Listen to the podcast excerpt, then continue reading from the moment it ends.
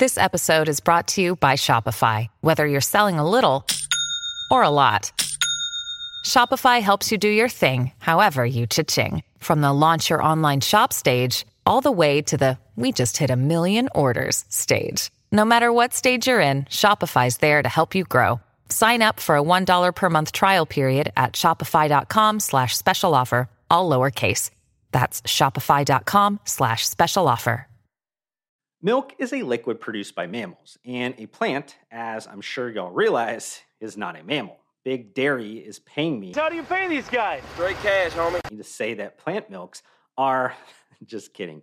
But the controversy around this nomenclature isn't new. In fact, 12 years ago, the FDA even issued a warning letter to Cytosport about the fact that their flagship protein supplement, Muscle Milk, contained no actual milk.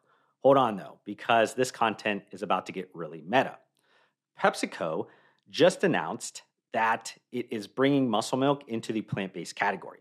And I got an early chance to try these muscle milk plant protein shakes at the NACS show. It's really good. Regardless of what I thought about the liquid, is muscle milk setting itself up with a Groundhog's Day situation?